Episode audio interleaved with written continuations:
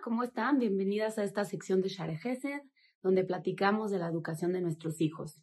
Hoy les quiero platicar de un tema muy básico, pero uno de mis temas favoritos, que desde la universidad era de mis temas favoritos y más especiales, porque muchas veces digo cosas tan lógicas, pero a veces necesitamos como que esta chispita que nos recuerde y que nos despierta y diga, ah, claro, es tan lógico.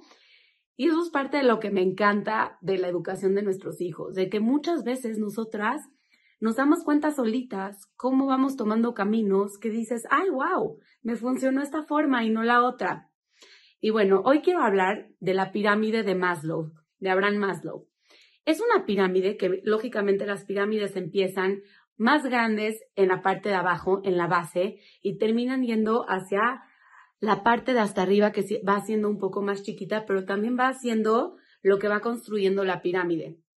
Y en la teoría de Maslow nos dice que no podemos ir construyendo las pirámides, ya sean de aprendizajes, ya sean de todas las diferentes etapas de nuestros hijos, si no tienen primero lo que son las bases lo que es lo lógico que tienen que tener. Por ejemplo, si yo quiero que mi hijo aprenda inglés, no puedo que aprenda inglés y suba la pirámide si todavía no tiene el aprendizaje de su lengua materna, que es el español. Entonces, no puedo saltarme pasos. ¿Cómo le voy a explicar lo que es el inglés si yo no hablo inglés? Entonces, tenemos que ir por pasos para poder llegar a lo de hasta arriba de la pirámide.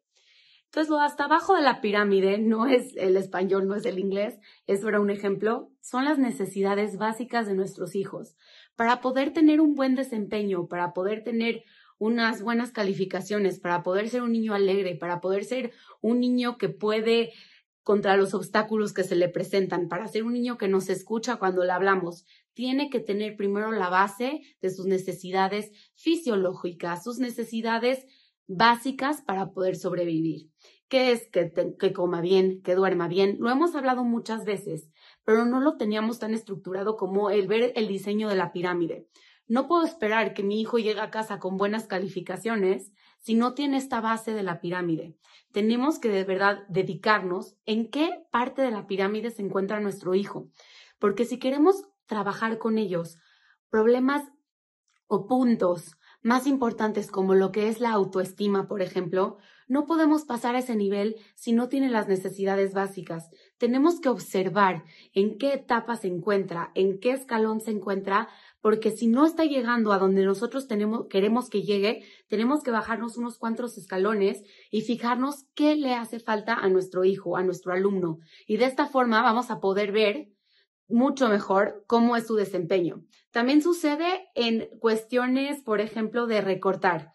Queremos que nuestro hijo agarre las tijeras, todo lo que es motor, todo lo que es otros enfoques de, aprendizaje de nuestros hijos. Si queremos que agarre las tijeras nuestro hijo y empiece a recortar, tal vez no lo logra la primera, porque nos tenemos que retroceder y ver que tal vez le hace falta un poquito disociar la manita, le hace falta hacer un poco de boleado, le hace falta rasgar, le hace falta tener buena pinza tenemos que ir pasito a pasito para ver en qué escalón se encuentra y de ahí poder arrancar. Nos vemos la próxima.